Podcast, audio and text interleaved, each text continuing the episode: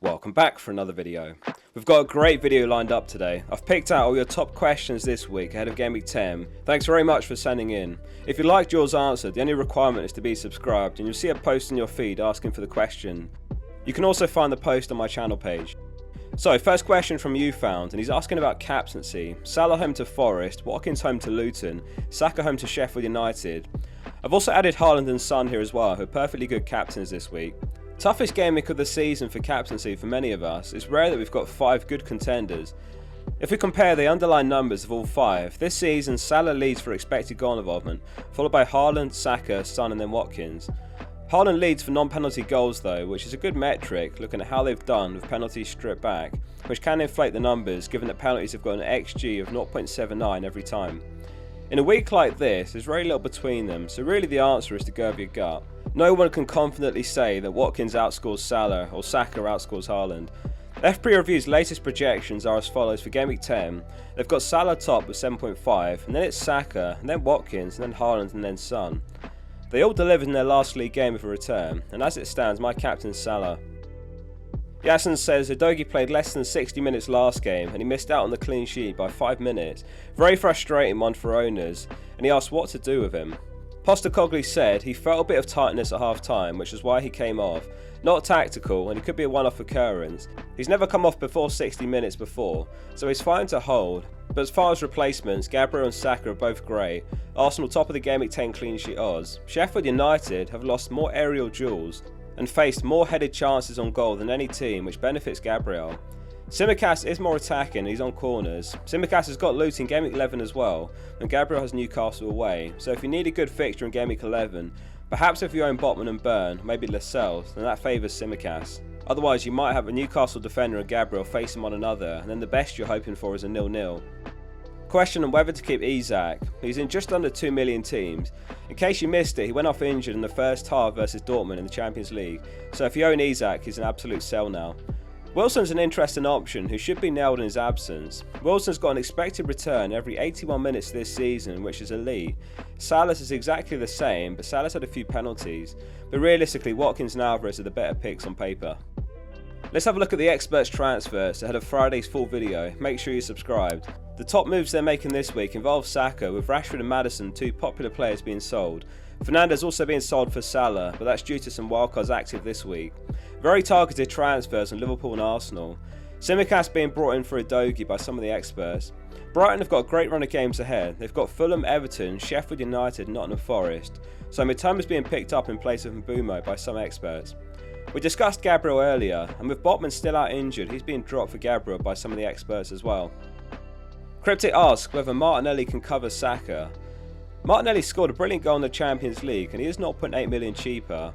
Based on what we've seen so far this season, the answer is no, he can't cover. Saka's underlying numbers have been way better 6.7 expected goal involvement to Martinelli's 1.53. However, it is the type of move that could be ahead of the curve if he's about to hit some form. Let's not forget, last season Martinelli went toe to toe with Saka for points. Martinelli only scored 4 fewer points over the entire season in 400 less minutes.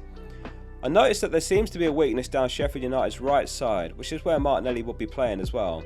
They've conceded 129 crosses that side versus 85 down the opposite side, perhaps in part due to Basham's injury recently. However, if Martinelli allows you to buy Watkins, then it's a good pair of moves. Drew asks whether the Maddison to Saka transfer is worth it. Really hard question many of us are faced with. Maddison's given us no reason to sell him. He literally just scored last weekend. Saka is projected to be better this week and longer term, so it's a justifiable transfer. However, Arsenal do have Newcastle away game week 11, so it's a perfectly sound strategy to wait two weeks and then get Saka when he's got Burnley home. If you already own Son, then it does reduce your exposure to the Palace game, who can be a force at home. It's a move I'm likely to make personally. Josh says, When the hell will I be rewarded for keeping Haaland? Yeah, Haaland's numbers have dropped off, just one goal in his last three games. 0.52 expected goal involvement in three games, which is poor. However, we do know he can explode in any fixture. Against West Ham a couple of weeks before that, he put up 2.59 expected goal involvement, which is unbelievable in one game. Entire teams often don't exceed that in a fixture. In my eyes, patience is key with Haaland. It's not the time to sell before they play a shaky Man United side, who just played home in the Champions League versus Copenhagen. Who actually put up a higher XG against them as well. They were unlucky not to take a point. In the end, it was a Maguire header and an Onana safe penalty that rescued the win. And then after that, Haaland's home to Bournemouth. Haaland scored twice in the Champions League just on Wednesday with a man of the match performance. He didn't even look at his absolute best and he still scored two. If he disappoints over the next two, then the conversation can shift to selling with some tougher games after that. If you don't own Salah and Watkins, and don't get me wrong, there could be circumstances like Haaland and Sterling to Salah and Watkins that does look reasonable this week. Mother Bear asks about Foster for Burnley's upcoming fixture run. Yeah, Foster's a way better pick than Archer if you can find the 0.5 mil somewhere. Not easy for some of us. Burnley have had a brutal run of games. They face City, Spurs, Man United, Newcastle, Chelsea, and Brentford in their opening nine. However, playing around with the fixture ticker tool on my side, I sorted by difficulty over the next 8 game weeks, and look at this.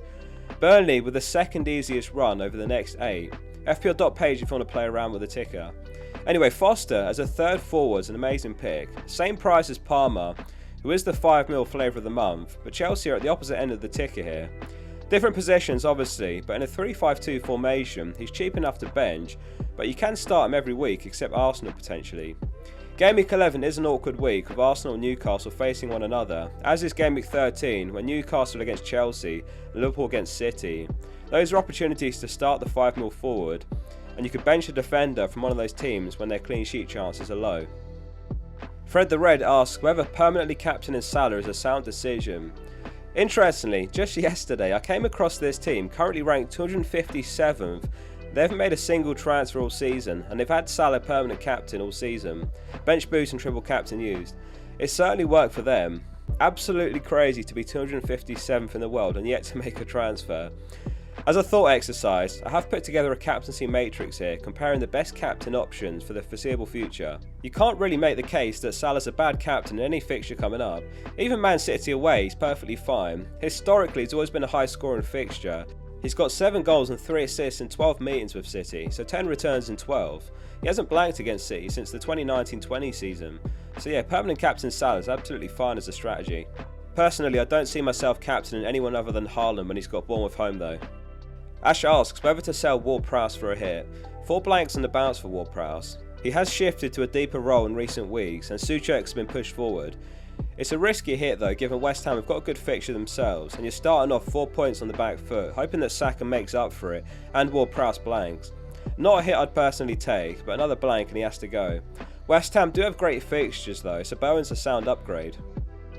Slaughter says, Is it insanity to think that Watkins is an average FPL asset? Yes. Young Foreign asks Tsimikas or Maguire. Tsimikas is the clear winner here in my eyes. He's got the better fixtures and he's more attacking, and he takes corners on the left side. But let's talk about Maguire for a sec. This is probably where half of you click off the video. In all seriousness, after Man City, he's got Fulham, Luton, and then Everton. Martinez is out potentially till the new year, so he should be first choice for a while alongside Varane. As much as he gets the piss taken out of him, he's playing much better recently, and Ten Hag's been singing his praises. He should be ahead of Lindelof in the pecking order, and Evans will only be used when absolutely necessary. If you're in a pinch, looking for a defender for after game week 10, perhaps as a combo move to fund Saka, it just might work. And as Ben Salah asks, what's the importance of having a decent bench? I actually think the answer to this varies depending on where we are in the season, and in other words, how the football schedule looks. Fundamentally, yes, you always need players that you can rotate into your team, this is most commonly done with defenders, and likewise you need players on your bench regardless in case a player in your starting 11 unexpectedly misses out, which does happen. If you've got an entire bench of players that don't play, it's going to cost you points. We're still a while away off, but in December in particular the schedule gets crazy. Mark my words, you're going to need a bench here. Between the 9th and the 30th of December, some teams are going to play 6 games in 3 weeks, 5 of which are FPL game weeks. It's going to be great for us because there's so much FPL, but it's a nightmare for managers and players. On top of that, we've got the Brentford and Man City blank thrown in there in Game Week 18. Something to keep at the back of your head. Reliable starters are going to be key, and a bench is going to be key. If this video was helpful, drop it a like and subscribe for more FPL content like this every week. I read every comment, so drop one below. Thanks for watching and see you soon for the next one.